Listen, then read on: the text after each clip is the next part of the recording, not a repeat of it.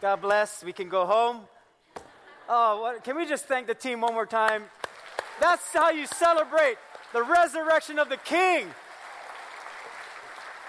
I'm, I'm so thankful for today. I mean, this week, many people were busy, right? This is a busy week. Uh, Friday night, we had our concert, and then, of course, preparing for uh, this morning. I got my new shirt. Thank you for, from uh, uh Gina Miller from our Lola Miller Designs. I was looking at this shirt, and I felt like I should open up for the Merrie Monarch.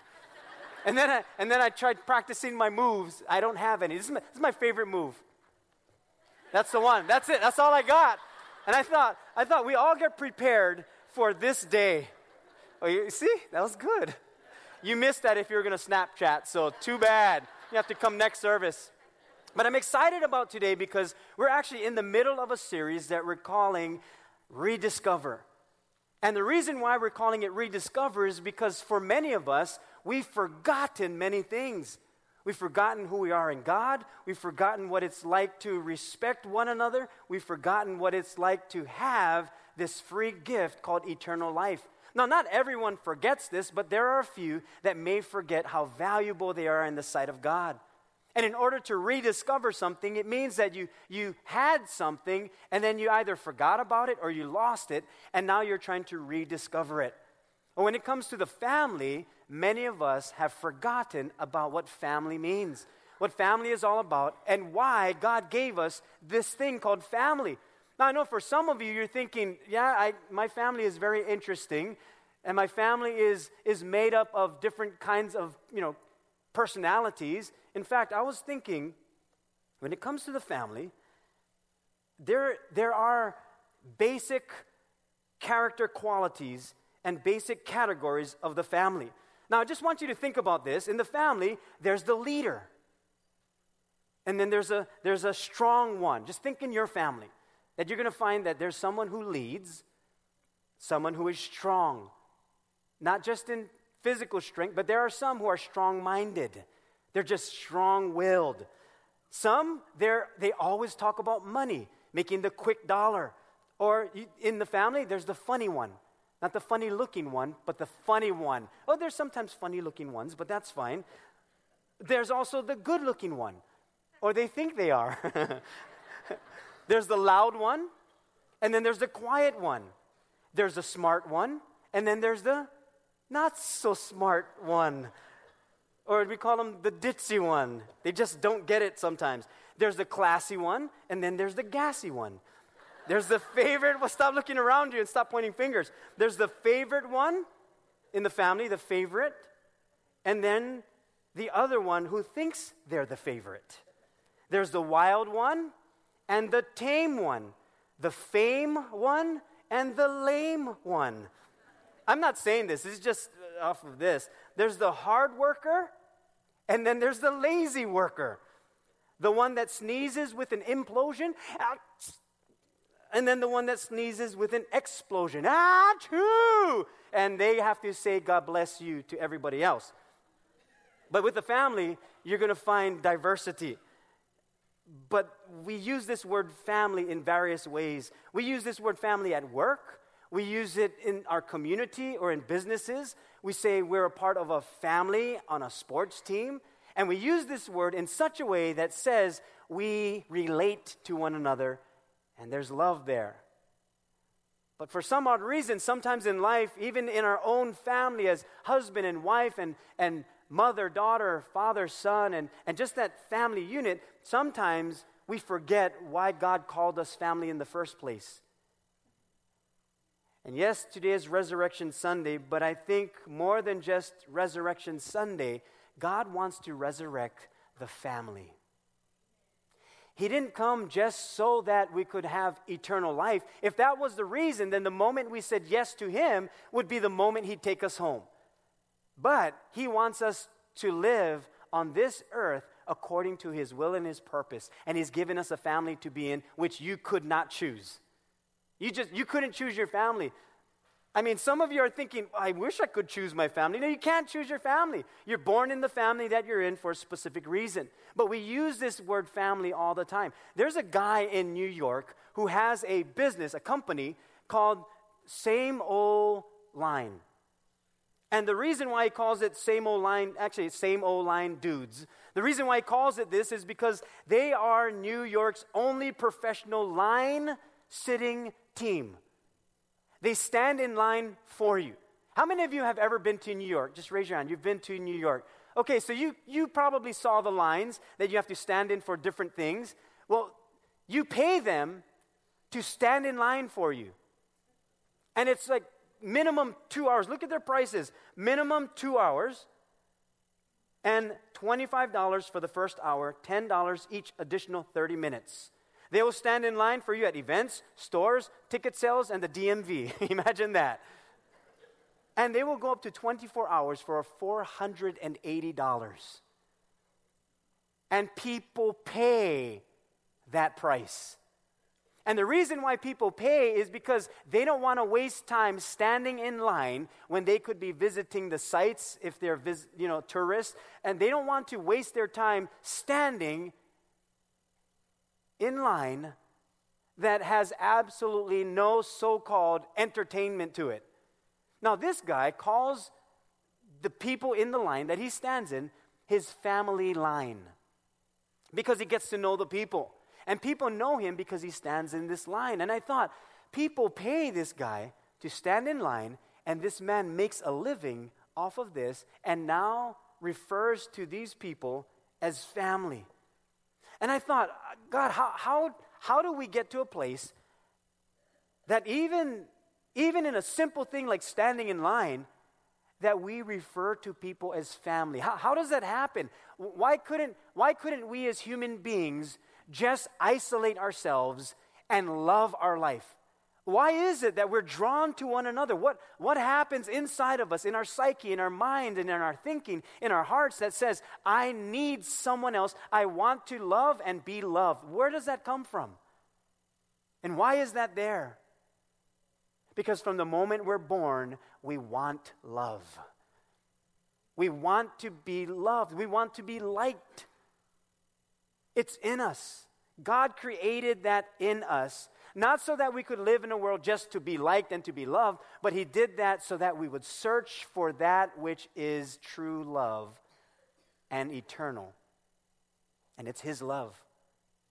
See, you know you like to be liked because when you post something on social media, the instant you post it, what are you looking for right after that?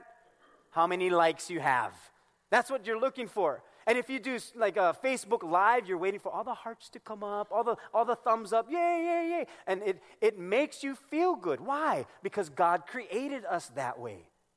And it's not just for in this world to relate to one another, it's so that we could relate to Him. In the book of Matthew, the Bible tells us the story of what happened when Jesus went to the cross and then rose from the grave. I'm going to read it to us. It'll take a couple of minutes, and if you do have your Bibles, you can turn there, Matthew chapter 27. If not, I'll read it. And you do have some notes in your bulletin that'll help you to follow along. But this scripture is not in there, so you can write it and then check it out later. Matthew chapter 27. I'll read from verse 32 to Matthew 28, verse 10. And this is when Jesus is already going to the cross. They've already judged him as guilty, and he didn't do anything. They beat him, flogged him, and put a crown of thorns on his head and mocked him as saying, So you are a king. And they mocked him. As they were going out in verse 32, they met a man from Cyrene named Simon, and they forced him to carry the cross. They came to a place called Golgotha, which means the place of the skull. There they offered Jesus wine to drink mixed with gall. But after tasting it, he refused to drink it. When they had crucified him, they divided up his clothes by casting lots. And sitting down, they kept watch over him there. Above his head, they placed the written charge against him This is Jesus, the King of the Jews. Two rebels were crucified with him, one on his right and one on his left. Those who passed by hurled insults at him, shaking their heads and saying, You who are going to destroy the temple and build it in three days, save yourself. Come down from the cross if you are the Son of God. In the same way, the chief priests, the teachers of the law, and the elders mocked him. He saved others, they said, but he can't save himself. He's the king of Israel. Let him come down now from the cross, and we will believe in him. He trusts in God. Well, let God rescue him if he wants him. For he said, I am the Son of God. In the same way, the rebels who were crucified with him also heaped insults at him. From noon until three in the afternoon, darkness came over all the land. About three in the afternoon, Jesus cried out in a loud voice, Eli, Eli, lema sabachthani, which means, My God, my God, why have you forsaken me? When some of those standing there heard this, they said, He's calling Elijah, who was a, a prophet of the Old Testament. Immediately, one of them ran and got a sponge. He filled it with wine vinegar, put it on a staff, and offered it to Jesus to drink. The rest said, Now leave him alone. Let's see if Elijah comes to save him. And when Jesus had cried out again in a loud voice, he gave up his spirit. At that moment, the curtain of the temple was torn in two from top to bottom. The earth shook, the rocks split, and the tomb, the tombs broke open. The bodies of many holy people who had died were raised to life. In other words, his resurrection power was so strong that even others came back to life. They came out of the tombs after Jesus' resurrection and went into the holy city and appeared to many people. When the centurion and those with him were, who were guarding Jesus saw the earthquake and all that happened, they were terrified and exclaimed, Surely he was the Son of God. Now, these are people who didn't believe. Oh, now they believe because of the earthquake and dead people coming back to life. I think that would cause us to believe a little bit more. Many women were there, watching from a distance. They had followed Jesus from Galilee to care for his needs. Among them were Mary Magdalene, Mary, the mother of James and Joseph, and the mother of Zebedee's sons. As evening approached, there came a rich man from Arimathea named Joseph, who had himself become a disciple of Jesus. Going to Pilate, who was the governor, he asked for Jesus' body, and Pilate ordered that it be given to him. Joseph took the body, wrapped it in a clean linen cloth, and placed it in his own new tomb that he had cut out of the rock. He rolled a big stone in front of the entrance to the tomb and went away. Well, Mary Magdalene and the other Mary were sitting there opposite the tomb. The next day, the one after preparation day, the chief priests and the Pharisees went to Pilate. Sir, they said, we remember that while he was still alive, that deceiver said, After three days I will rise again. So give the order for the tomb to be made secure until the third day. Otherwise, his disciples may come and steal the body and tell the people that he has been raised from the dead. This last deception will be worse than the first. Take a guard, Pilate said. Go make the tomb as secure as you know how. So they went and made the tomb secure by putting a seal on the stone and posted the guard. After the Sabbath, at dawn on the first day of the week, Mary Magdalene and the other Mary went to look at the tomb. There was a violent earthquake, for an angel of the Lord came down from heaven and, going to the tomb, rolled back the stone and sat on it. His appearance was like lightning, and his clothes were white as snow. The guards were so afraid that they shook and became like dead men. The angel said to the women, Do not be afraid, for I know that you are looking for Jesus who was crucified. He is not here. He has risen just as he said. Come and see the place where he lay. Then go quickly and tell his disciples he has risen from the dead and is going ahead of you into Galilee. There you will see him. Now I have told you. So the women hurried away from the tomb, afraid yet filled with joy, and ran to tell his disciples. Suddenly Jesus met them. Greetings, he said. They came to him, clasped his feet, and worshiped him. Then Jesus said to them, Do not be afraid. Go and tell my brothers to go to Galilee. There they will see me. Jesus tells them, Do not be afraid. I'm wondering if he knew, even till this day, many would be afraid. And maybe not just afraid of the fact that Jesus rose from the grave and they don't know how to respond to this, but in our world today, many are filled with fear because of what's happening around the world, what's happening in the Middle East, in Syria, and what's happening with nations against nation North Korea, United States, Russia, all of this coming together, and, and people are living in fear. Terrorism. And Jesus still says today, Do not be afraid, for I have risen. And sometimes we think, then God, do something about it. Why can't you do something? He has. He has given us eternal life.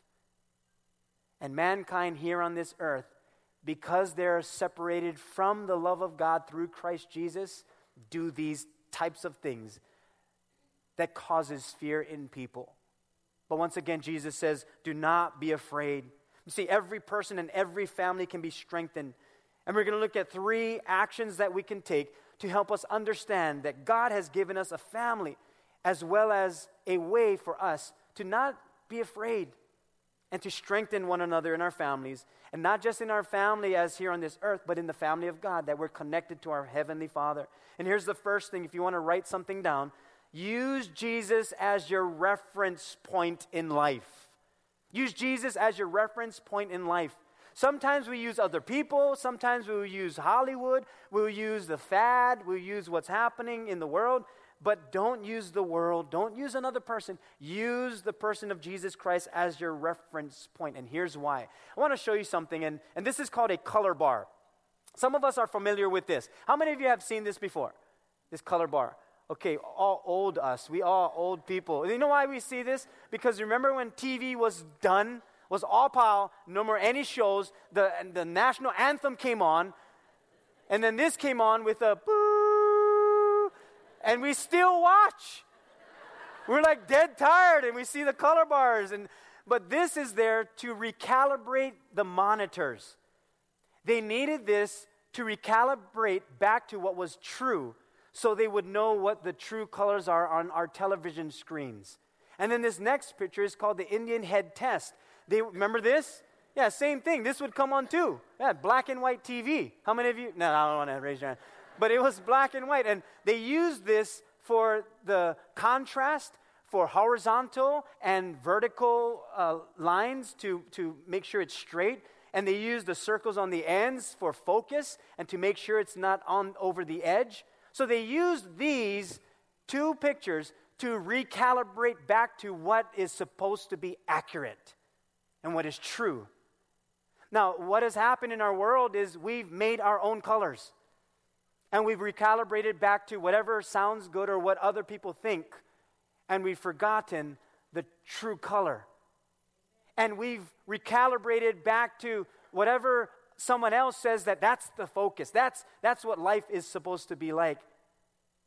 And that's what family is supposed to be like. But it's been off focus. And what we're doing is we're recalibrating back to the ways of the world, and we don't even know that that's not truth unless we recalibrate back to the person of Jesus Christ. Why? Because he's perfect. Just as those colors and just as those lines and contrast are used for a perfect image.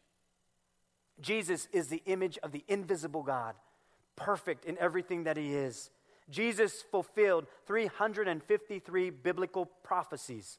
Jesus himself, 28 on the day of his crucifixion alone. In the book of John, chapter 14, Verses 5 and 6 Thomas said to him, Lord, we don't know where you are going, so how can we know the way? Jesus answered, I am the way, the truth, and the life. No one comes to the Father except through me. If anyone knows about family, it's Jesus. Father, Son, Holy Spirit, they have relationship. And they, and they said, Let us create man in our own image. In the image of God, He created them male and female. Why? Because God wants family. It's His idea. And He wants us to spend time not just with our family here on this earth, but with Him for all of eternity.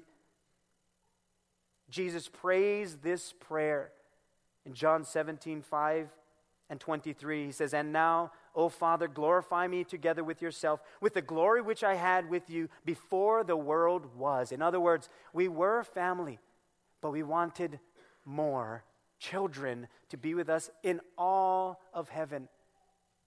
God loves us that much. He loves us. I and them and you and me, that they may be made perfect in one, and that the world may know that you have sent me and, uh, and have loved them as you have loved me. See, when it comes to God, it's never about a religion, it's about a relationship. It's, it's not about what can I do, what can't I do. No, it's, it's who you can be. It's the family of God. Here's the second thing for us to understand this family and to really strengthen our families is to have a together mentality with our family. A together mentality. Together with God in that family, together with our family here on this earth, together with your spouse if you're married, together with your children, to have that together mentality. Now, you may not agree with each other. You may not agree with your family members. They may be doing things that you're not thankful for, you're not proud of, or maybe you're doing something you're not proud of. Or maybe a family member is doing something that kind of makes everyone feel awkward and you don't know how to respond to that.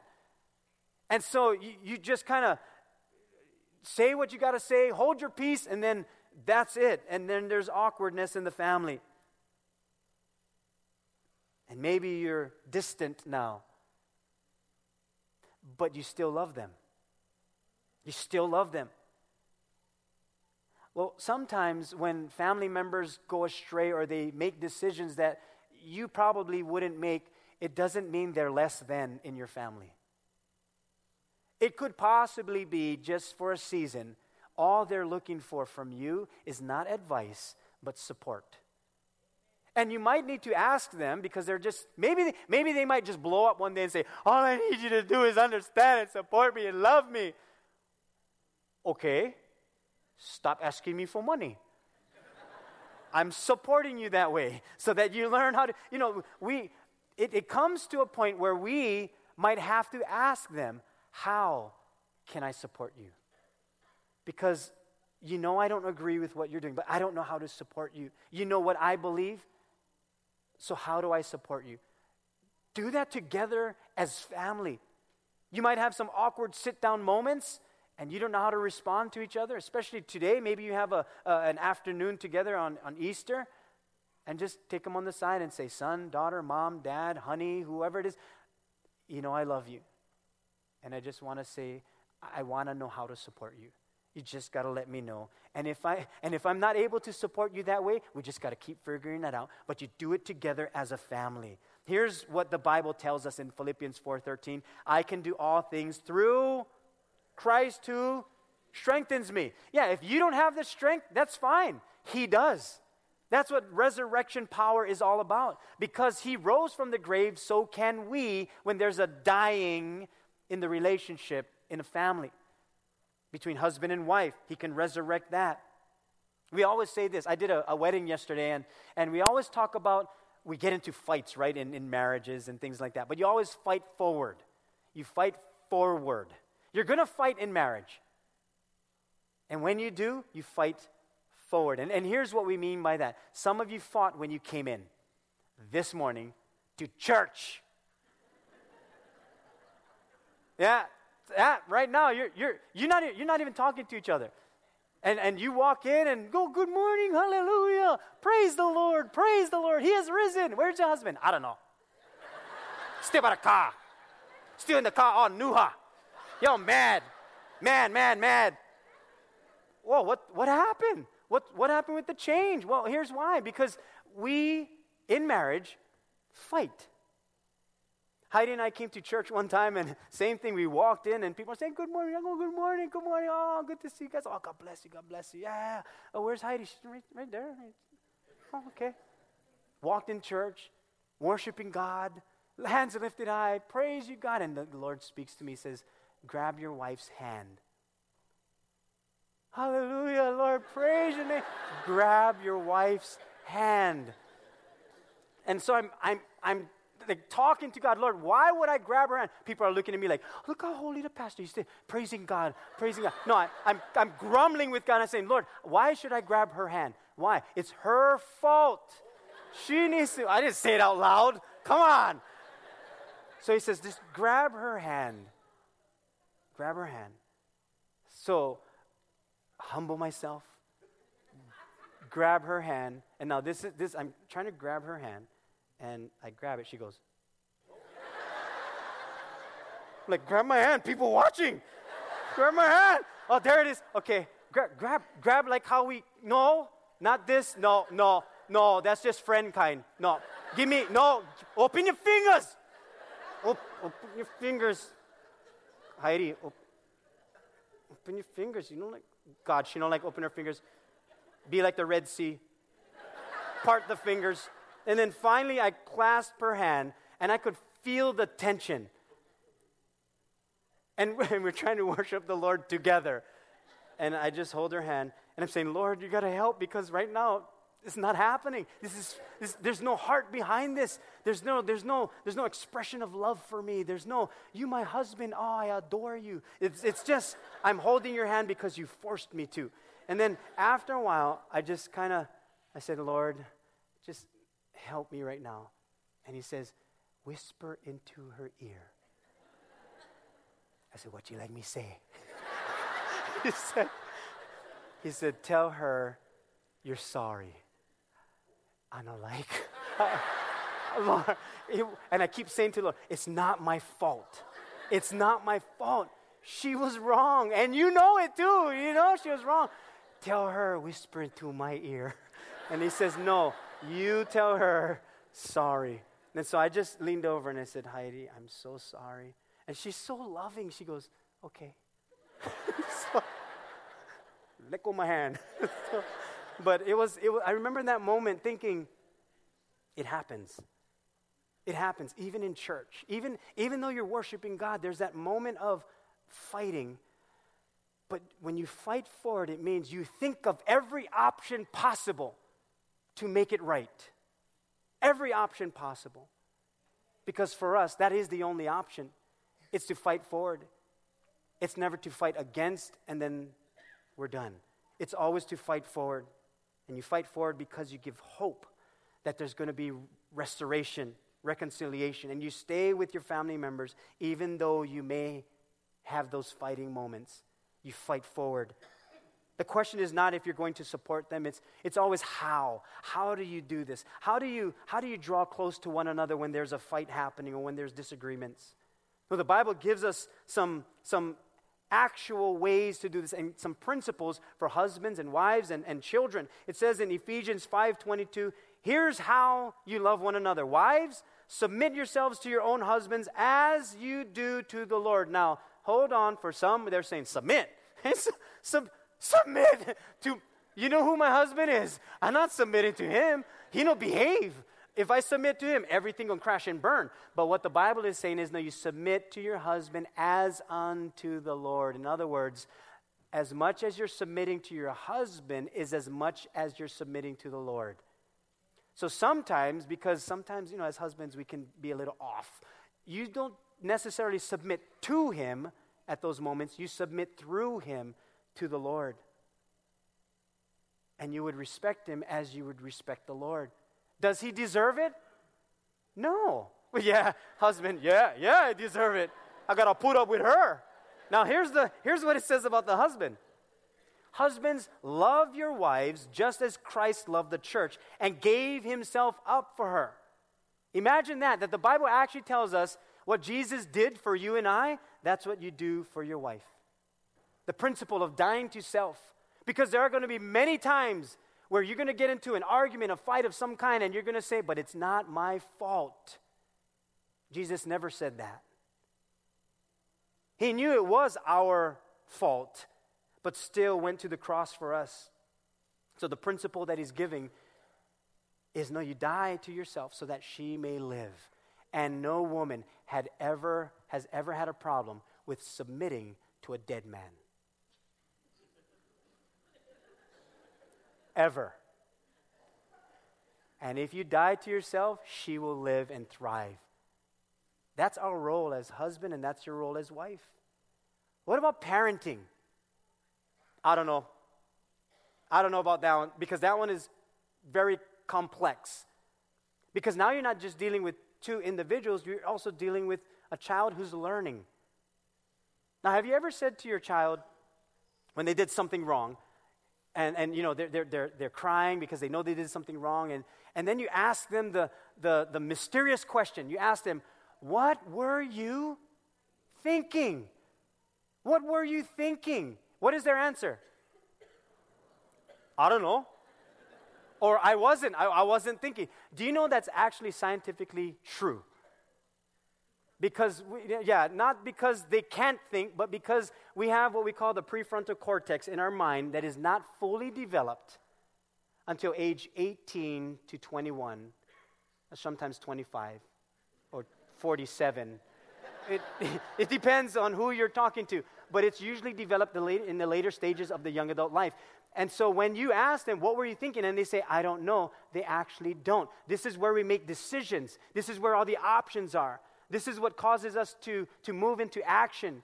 It's the executive order area of our brain. So our children, when you say, What were you thinking? they say, I don't know, they're telling you the truth. So it almost feels like as parents we're trapped because our kids can now do whatever they want to say. I don't know what I'm doing. The Bible says I don't know what I'm doing. The pastor said I don't know what I'm doing. My prefrontal cortex is not working. So they may say that, but so so so for the children who are thinking, yeah, I get one up on my parents. Here, here it is. The Bible says this: Children, obey your parents in the Lord, for this is right.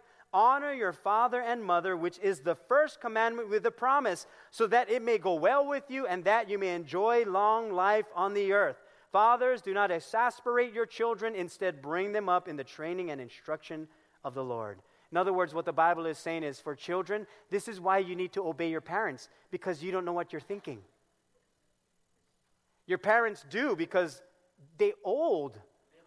So their prefrontal cortex, the decision making process, is now functioning better than when they were younger. Have you ever, uh, maybe your teens are here, or, or we've heard this in our family that, honey, I'm just saying this to you because I don't want you to do what I did. And the kids respond with, but I'm not you. I'm not going to do that kind of dumb stuff. Five months later, you're sitting down and they're crying, Oh, no, I'm so sorry. I, I did what you told me not to do. I'm so sorry. Yeah, that's, that's why I was coaching you. That's why I was trying to parent you. But you know, like, listen, pack, and you give them lickings. but we, we try our very best.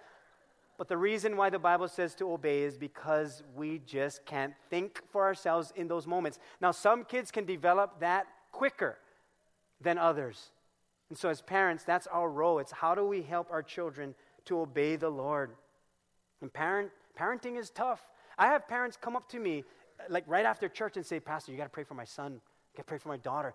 They, are like, I don't know, they, are not thinking straight. They, they're doing dumb things. They're making bad decisions. Last night they did this. They talk back to me. They, they, they swear at me. And I, don't, I just don't know what to do. And, and so, can you pray for my kids? I say, Yeah, where, where are your children? This one right here, this, this, this one right here. And I'm thinking, wow, you bring them right here and talk like that, just right in front of them. And the, the kid is like,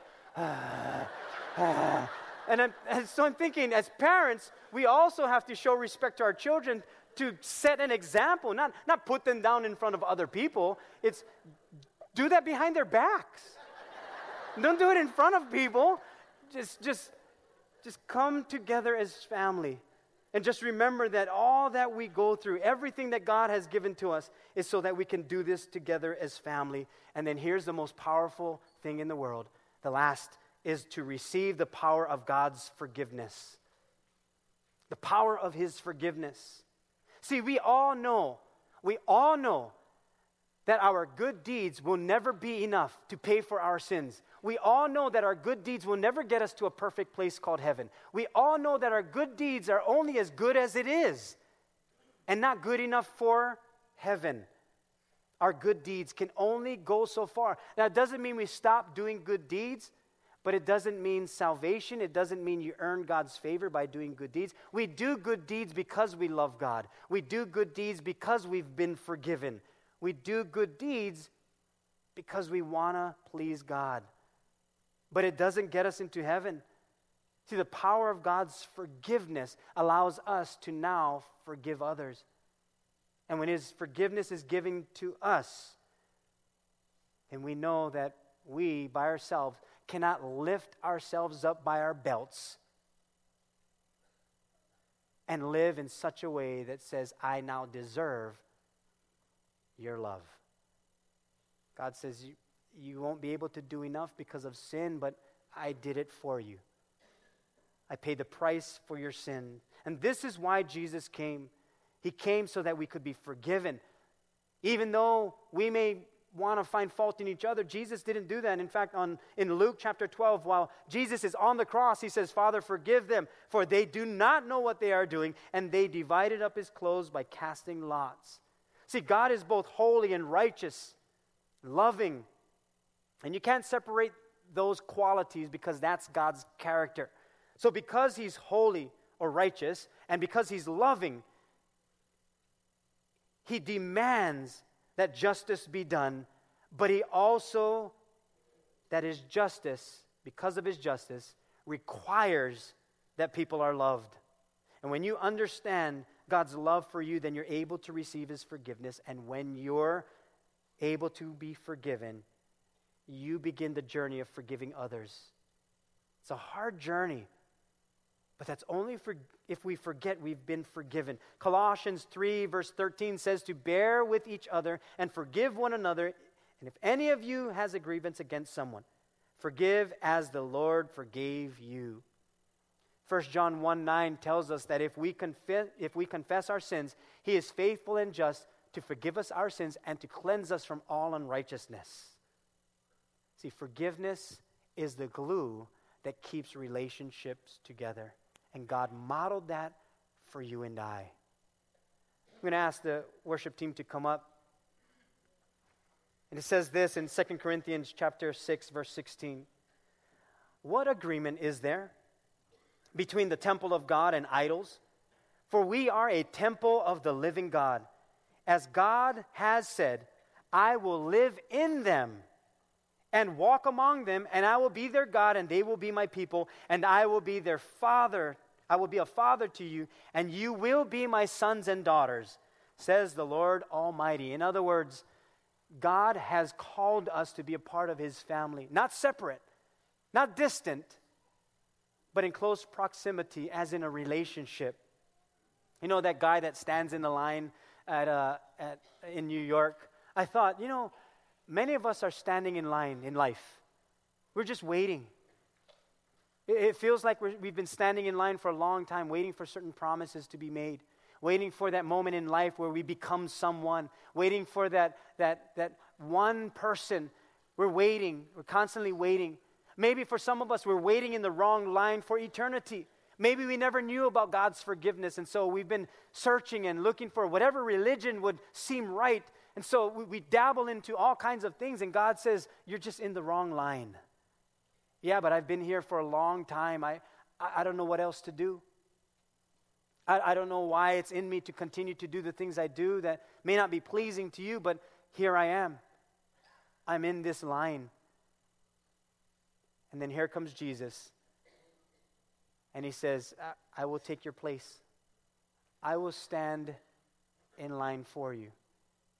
And all you need to do is just get in the right line the line that leads to eternal life, the line that says, You've been forgiven, and the line that says, I receive your forgiveness. And now that we stand in that line, we can, we can either jump out of that line and do whatever we want because we're free now from the other line. Or we let Jesus pay the price for us, and because we're so grateful, we live a life according to His will and say to Him, Thank you for calling me family. Thank you for strengthening my family. And as Jesus gets closer to the end of the line where death awaits, all He asks us to do is be thankful that He has done that for you and I. But here's the coolest thing about Jesus standing in that line when he went to the cross, he overcame death. And because he overcame death, all those standing in that line can receive new life by believing in Christ and following him to the line that leads to life. God is not mad at you, He's madly in love with you. There's a poem from author and Christian artist Max Lucado, and I want to read this to you. And he writes this If God had a refrigerator, your picture would be on it. If He had a wallet, your photo would be in it.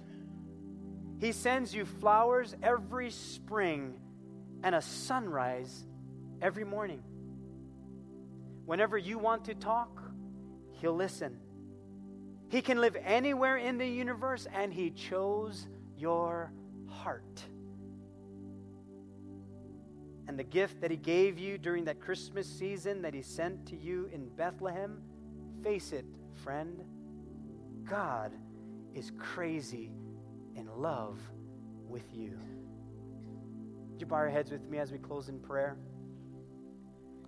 Heavenly Father, our, our prayer today is really to connect with you, to remember that you have given us a family. You've given us freedom to live in this world, but not so that we just do whatever we want. It's so that we can have eternal life with you. And so I pray that we would strengthen our families through the strength that you've given us through your resurrection power. That we would do this together as family. That we would never forget how precious it is to receive your forgiveness and then give that forgiveness out. Oh, it's difficult, Lord, but only if we've forgotten how much we've been forgiven. So, Lord, I pray for each individual here. In fact, there may be some of you today that you're wondering, I don't know what to do. I, I, I, I, want to receive this free gift, but I don't know how to. We're going to pray a prayer together. And in this prayer, you're actually going to be receiving God's forgiveness. For some of you, if you've said this prayer before, let's say it once again as a rededication to the Lord on this Easter Sunday. And then right after, for those who receive Jesus today, on your way out, you're going to see some ushers and they're going to have some Bibles. Just ask them for one. It's a free gift, it's a yes packet, and it'll help you with your walk with Jesus Christ. Some of you here are saying, Yeah, I want that free gift of God, eternal life through Christ Jesus our Lord. And if that's you today, could you just lift a hand real briefly? Everyone's head is bowed and eyes closed. If you're saying, I want Jesus in my life, I want that, I want that in my life. I've been searching and now I've, I've been feeling this tug on my heart, and I know it's God. Could you just lift your hand? Yeah, God sees you. God bless you. Anybody else? You're saying yes. Yeah, God sees you. Right there, right there, right here. God sees you. Yeah, hold him up high. Don't be ashamed of him because he's not ashamed of you. God bless you right here, right there, back there, right here. God sees your hand. He hears your prayers. He sees your family, your ohana, and you are ohana to him, your family to him. He calls you sons and daughters. You put your hands down. Let's pray this prayer together. Heavenly Father, thank you for Jesus.